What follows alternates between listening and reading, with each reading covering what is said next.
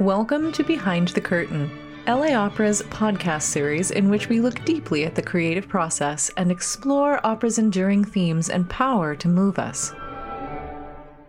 Los Angeles Opera is producing a series of performances in collaboration with the Hamburg Ballet of choreographer John Neumeier's renowned production of Bach's masterwork, the so called St. Matthew Passion. I'm James Conlon, and I am welcoming you to join me for what I think is a very special experience. Let's start with a reflection written in Berlin in 1910 by an artist particularly known for his controversial interpretations of the keyboard music of Johann Sebastian Bach. I refer to Ferruccio Busoni, one of the musical giants of his time. He wrote in German, and here it is translated and lightly paraphrased. A musical work exists whole and intact before it has sounded and after the sound has finished. It is, at the same time, in and outside of time.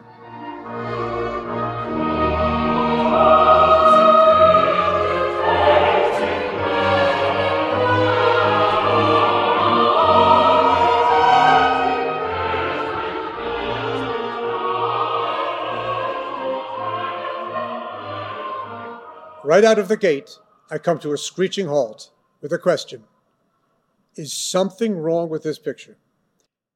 Is it legitimate for an opera company to present a ballet of a musical work written for a church service meant to be sung without costumes, scenery, and stage action, let alone dancers?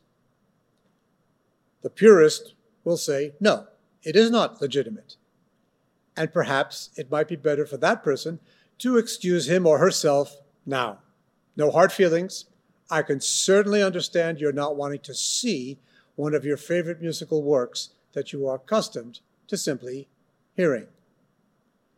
But I invite you nevertheless to consider, in the spirit of openness, that a theatrical realization of the passion would be an emotional response to an expression of, and a commentary on a work constructed from a core biblical narrative that is already itself an emotional response, expression, and commentary of its own. Like the expanding concentric circles of waves resulting from a stone dropped into a body of water, it would be a response to a response to that very core narrative. Let's start with some background and why I think the inclusion of a visual theatrical aspect can be a plus, not a minus, provided that musical values are scrupulously respected.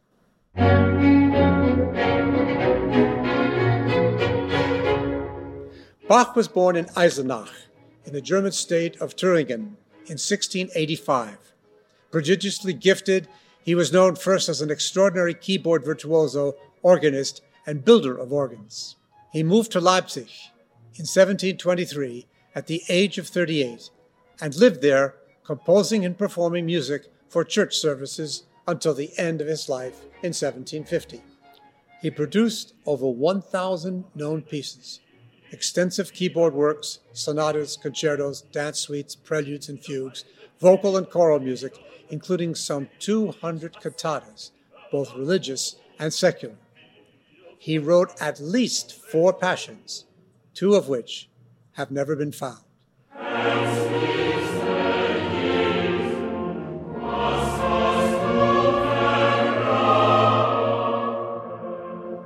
Few musical works have impacted the world as deeply and widely as this masterwork, which, to use its proper title, which translates as The Passion of Our Lord Jesus Christ, according to the Gospel of Matthew.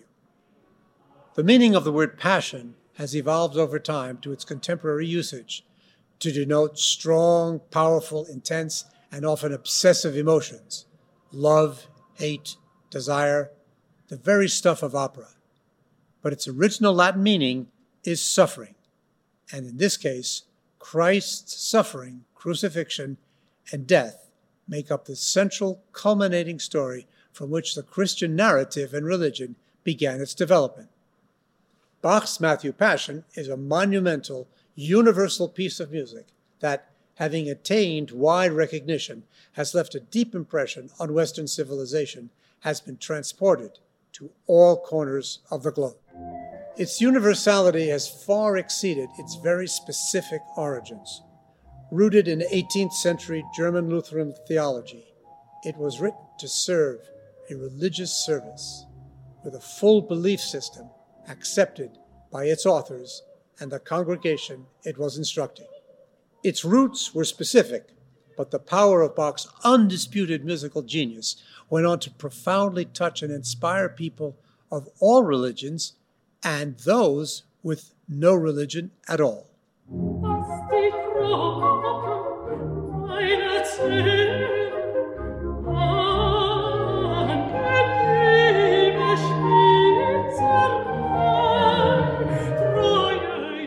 Musical settings of Christ's Passion grew in medieval Europe contemporaneously with Passion plays, which were usually outdoor theatrical presentations.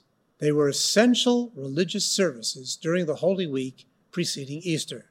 The Passion later became considered a subset of the oratorio, a word also derived from Latin and meaning place of worship. The term denotes, with very few exceptions, a religious work. One note of clarification in any discussion of European classical music from the 16th century into the 20th century, the word religion is practically synonymous with Christianity. This is due to the virtual monopoly that Christian churches held on institutional spirituality throughout Europe, both before and after the Reformation and the Counter Reformation.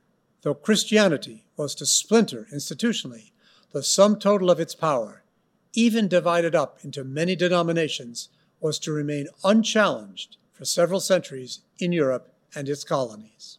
As I mentioned before, much of the text of Bach's Matthew Passion is drawn directly from the Gospel of Matthew. This brings us to troubling questions concerning this work, as well as Bach's other surviving Passion based on the Gospel of John. Are there passages or references in these works that are offensive to Jewish people? If so, can and should we perform them nevertheless? All racism, including anti Judaism, is condemnable. As citizens and as artists, we have an obligation to do so wherever we find it. We have to acknowledge the terrible cruelty and violence towards the Jewish people throughout history, including, but not limited to, Europe and Christian civilization. Where do Bach's passions stand in this greater picture? I suggest that the passages that offend our modern sensibilities are quotations from scriptures, which means that neither Bach nor his Christian contemporaries would or could question them. To the degree that these passages are problematic, the responsibility lies with the scriptural narrative of Matthew and John. The literal quotations from the Gospels contained a narrative that would appear to squarely place blame on the Jewish people for Christ's crucifixion. Bach's contemporary commentary in the arias, inhabited by the full genius of his music, offers a much more nuanced reaction and meaning to the narrative, as do the chorales sung with the congregation. The tenor of Matthew's narrative is problematic and is exemplified and reaches a climax when the populace cries out, his blood upon us and our children. Matthew 27 25. These words have been used for centuries to justify Christian hostility towards the Jewish people. I wade with trepidation into these waters, as I am neither a theologian nor a biblical scholar. There is a plethora of literature that suggests that the interpretation of these and other offending passages is extremely complex and resistant to simplistic answers. It is well beyond the scope of this discussion. It should be noted, however, that Bach did not invent the story told in the Passions. At the time he was composing, these scriptures were universally considered beyond questioning by Christian authorities and followers. This is still true today for many. In the interest of brevity, let me summarize. The Gospel of Matthew was written in the late first century the scriptures came to be known through translations, with all the attendant ambiguities of that process, and their aim was to convince people under Roman domination to view a new form of Judaism, which gradually became known as Christianity, as legitimate. The primary goals of these scriptures were, first and foremost, to convert Romans, and, second, to stay out of trouble with the Roman authorities to avoid persecution. The inhabitants of Jerusalem, both Jewish and Gentile, were under the domination of the Romans, who would have had exclusive authority to execute. Most likely, the authors of Matthew found it in their interest to shift accountability for Christ's crucifixion from the Romans, who were probably responsible, to some portion of the Jewish population in Jerusalem of the time. For instance, the Jewish authorities. This narrative, fully susceptible to poetic license, expanded over time to include the entire Jewish race. Bach and his librettists used Martin Luther's German translation of Matthew 26 and 27 for their Passion. Luther both amplified and diminished the responsibility of contemporary Jews, sometimes contradicting himself. His translation confuses the matter further by using the collective word das Volk, the people, not differentiating, as apparently it was in the original Greek, between Hebrew and Gentile, or between Jewish bystanders and the authorities. But Bach, in fact, speaks with his own voice as well, and this is of essential importance. He takes a step in the right direction. The arias and chorales, taken together, emphasize the idea that those responsible for Christ's death were not they, those present at the time of the crucifixion, but we and I, all who lived in Bach's time and we who live today. We are the sinners whom Christ came to redeem. If we, they, had not sinned and did not presently sin, there would have been no necessity for a Christly mission. Bach admonishes us to recognize this sinfulness, to express our regret and sorrow, and to benefit from the blessing of Christ's generosity and self sacrifice to remove its stain. Echoing the words of Ferruccio Busoni, it is the musical essence which is the most important factor. The infinite riches of Bach's music are not restricted to believers or to an imagined musical elite. Like all music, it is for everyone, and its beauty has defied any limitation of time and place. It is heard around the world without reference to its specific denominational origins. The composer is, if anything, mitigating the full force of anti Judaism in the Gospels and has opened a path to transcendence through the power of the musical means he has employed the domination of Christianity fundamentally impacted the social development of both oratorio and opera, but the similarities between the two are still overwhelming. Both are large musical forms with soloists, chorus, and orchestra. Both genres are built with a dramatic narrative, recounted or acted out by singers. Storytelling, some of it in the form of recitatives, alternate with reflective solo arias. Choruses both participate in and comment on the action. Oratorio was to be sung in a church or concert hall, whereas opera was conceived for the theater. Now, religion and theater made for uncomfortable bedfellows, not because of their inherent natures, but because powerful authoritative ecclesiastical institutions willed it so. Both forms were written for people gathering for a communal experience, one to participate in religious rituals, the other to enjoy the edification and entertainment of theatrical performances. But there was and is a common link, a common essence beneath the surface, and that is drama. Ritual plays a large role in religious service of worship, but even pure ritual is in part dramatic, just as the theater involves various modes of ritual. So, drama and ritual, operatic theater and church oratorio are two branches of the same tree. Richard Wagner drew much of his thinking on the presumed unity of Greek theater, a religious ritual festival of music, lyricism, theater, drama, and dance. However, for me, the powerful unity of music, as I hope to demonstrate, towers above all.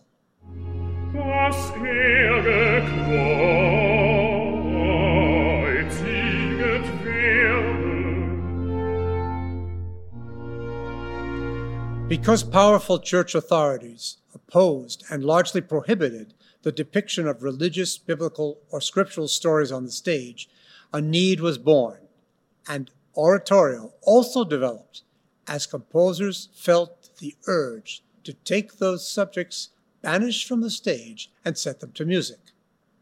Those stories were simply too compelling and numerous to be neglected. Oratorio served as a haven for those many biblical works. The divergence of the two forms proceeded, became standardized. Oratorio for scriptural sacred stories, opera for secular pastorals, comedies, and dramas often drawn from Greek and Roman antiquity, and thus pre Christian. Handel excelled in both areas, to my mind, because he saw and was seemingly untroubled by the commonality of musical drama in both genres.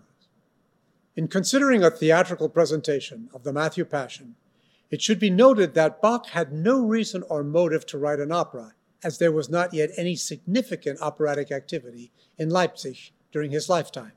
In contrast, George Friedrich Handel's life in London provided for and demanded works in both.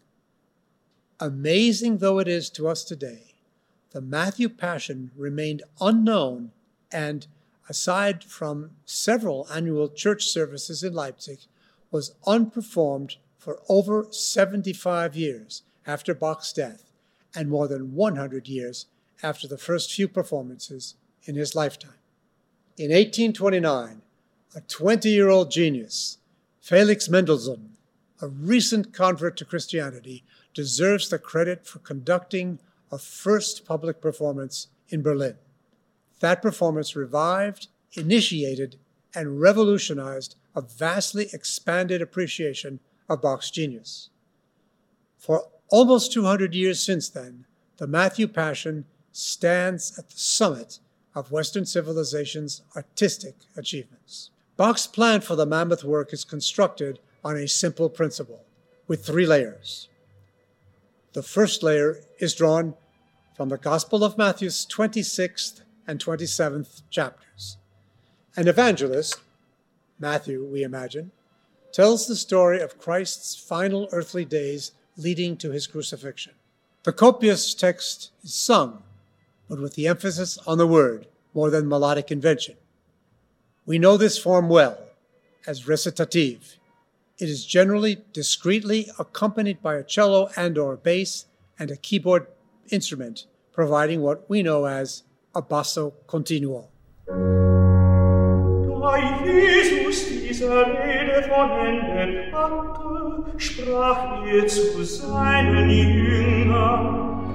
Other characters, Judas, Pilate, Pilate's wife, the high priest, Peter, two maids, for instance, make brief appearances. Most importantly, Jesus himself speaks throughout these recitatives. But he is enveloped in what has always been described as a luminous musical halo of string instruments, a sort of aural beatific light.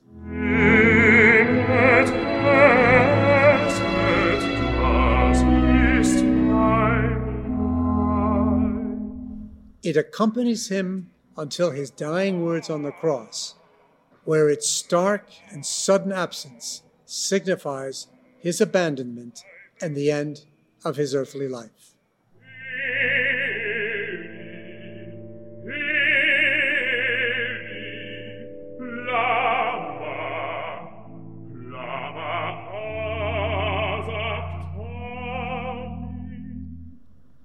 The second layer is the chorus, which, like the ancient Greek chorus, has multiple functions.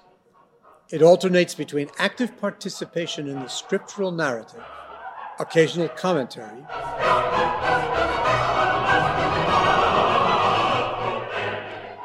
emotional response to that drama.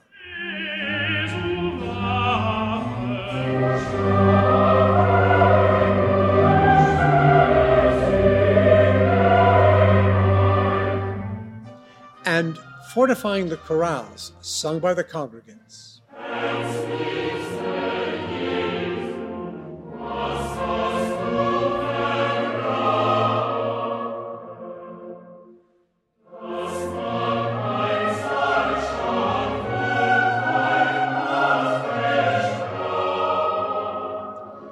It functions sometimes as the crowd, called the turba, interacting, often vociferously and aggressively, with the protagonists.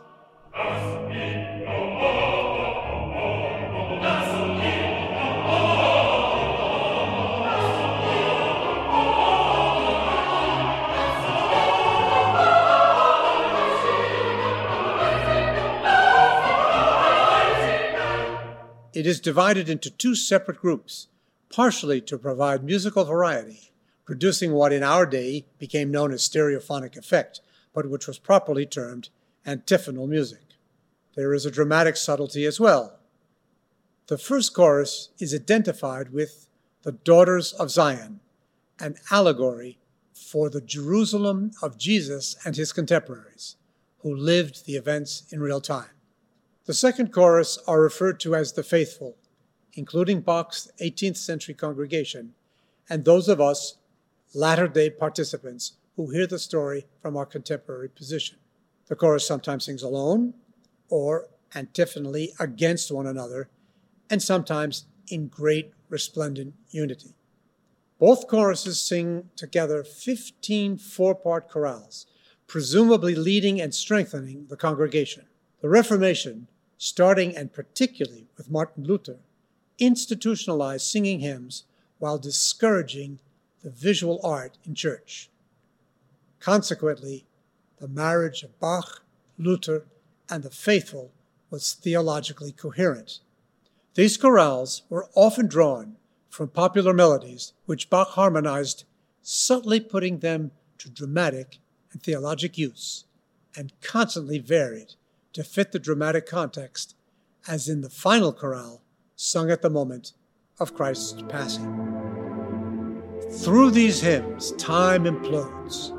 Spiritually, there is no temporal nor geographic distance between us, ancient Jerusalem, the protagonists of Christ's passion, nor Bach's congregation.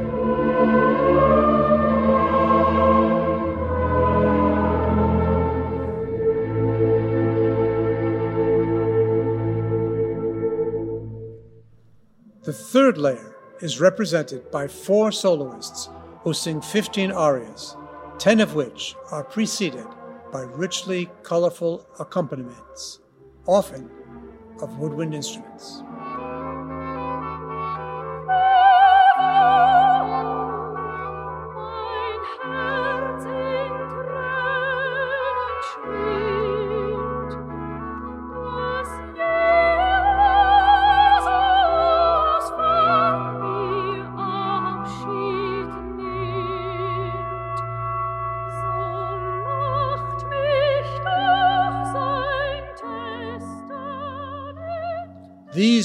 Ornate and expressive accompaniments differentiate them from the dry recitatives of the evangelist's narrative.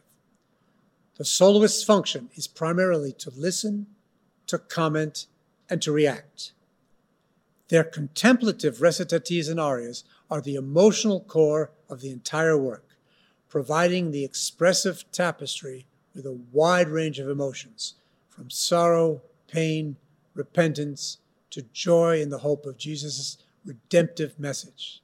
The texts are not scriptural, but written by Bach's close collaborator and librettist, Christian Friedrich Henrici, who wrote under the name of Picander.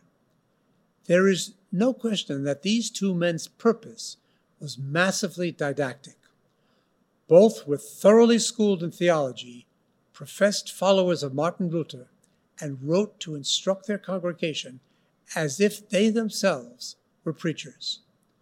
The resulting work, however, surpasses any doctrinal bias, presuppositions, or limitation. The transcendent power of Bach's music, like a mighty Gothic cathedral, has spoken powerful to the spiritual and secular world in a unique way for the past 200 years.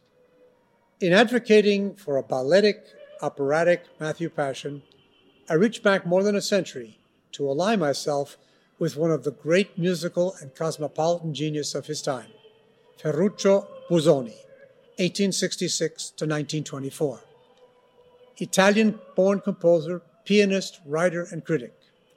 He was controversial in everything he touched, but his challenging thoughts and insights are amongst the most mind expanding that I have ever read.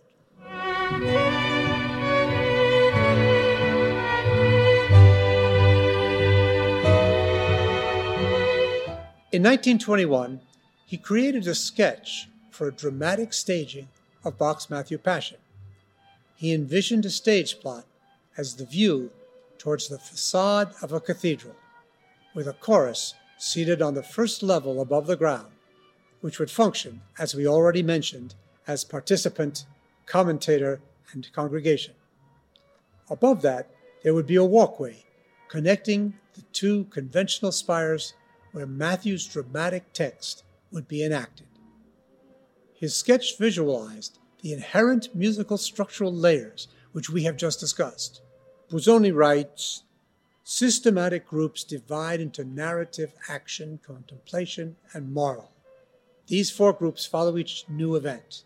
The moral is announced through the chorus in the four part chorale, and the contemplation is inserted in the form of an aria. Though Busoni also, rather controversially, suggested cutting and abridging the piece, the essential insight here is that he believed that the Passion could be well served by a theatrical device. In his imagined representation of the Gothic cathedral's facade, we see a fixed position of the chorus, which sits right and left. In the middle pulpit stands the narrator, dominating all and acting as the center from which the threads of the action and score extend, radiating in all directions.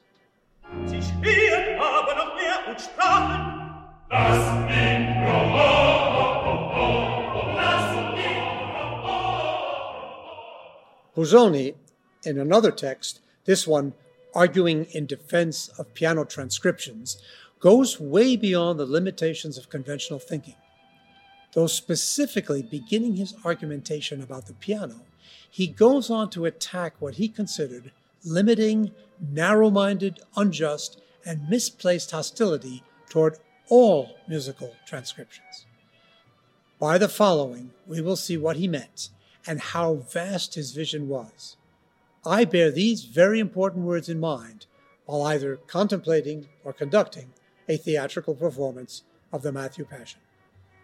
In 1910, Busoni wrote, It is only necessary to mention Johann Sebastian Bach in order with one decisive blow to raise the rank of transcription to artistic honor in the reader's estimation. He was one of the most prolific arrangers of his own and other pieces. From him, I learned to recognize the truth that good and great universal music remains the same through whatever medium it is sounded he cites a second truth that different media each have a different language, their own, in which this music again sounds somewhat differently, but never destroys the original. He continues, quote, My final opinion about it is this that notation is itself the transcription of an abstract idea. I repeat that because it's important. Notation is itself the transcription of an abstract idea. The moment that pen takes possession of it, the thought loses its original form. The intention of writing down an idea necessitates already a choice of time and tonality. The idea becomes a sonata or a concerto. That is already an arrangement of the original. From this first transcription, to the second transcription is a comparatively short and unimportant step. The performance of a work is also a transcription. End quote. He emphasizes that a rearrangement, even a performance, is a transcription and that it can never do away with the original. Quote, the musical work exists whole and intact before it has sounded and after the sound has finished. It is, at the same time, in and outside of time.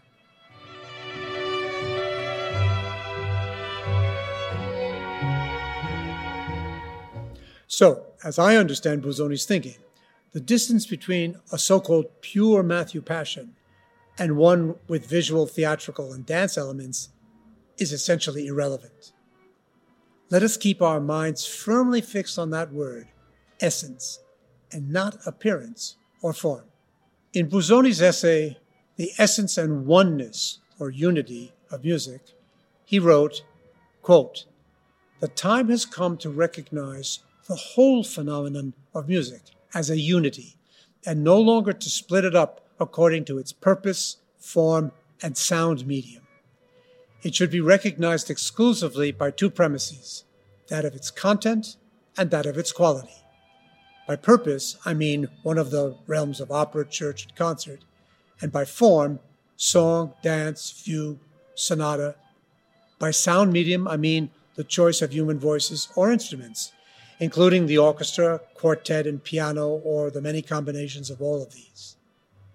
Music remains, regardless of form, exclusively music and nothing else, and it only passes over into a special category through a description or text to which it is put and the situation in which one places it. Therefore, there is no music which can be stamped and recognized as being church music. Unquote. By implication, for instance, in Busoni's argumentation, the polemics of performance practice authenticity and so called original versus modern instruments, which has dominated the Baroque and classical music world, including Bach, for the past 40 years, might not even get traction.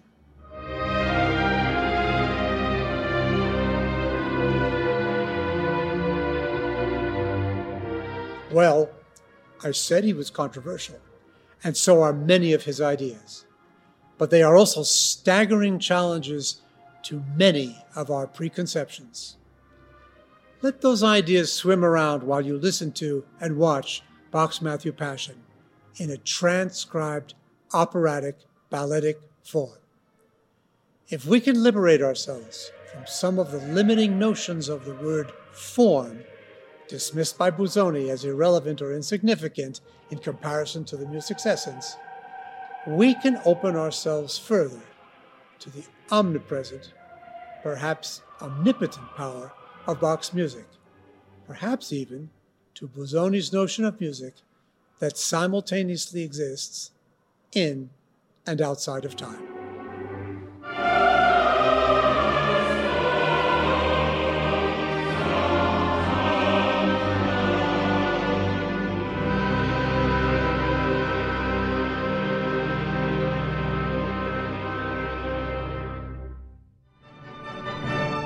You've been listening to LA Opera's Behind the Curtain.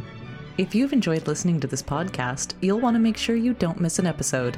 Please subscribe and leave a rating or review on Apple iTunes, Google Play, or wherever you listen. Remember to share with your friends on your favorite social media, and we'll see you at the opera.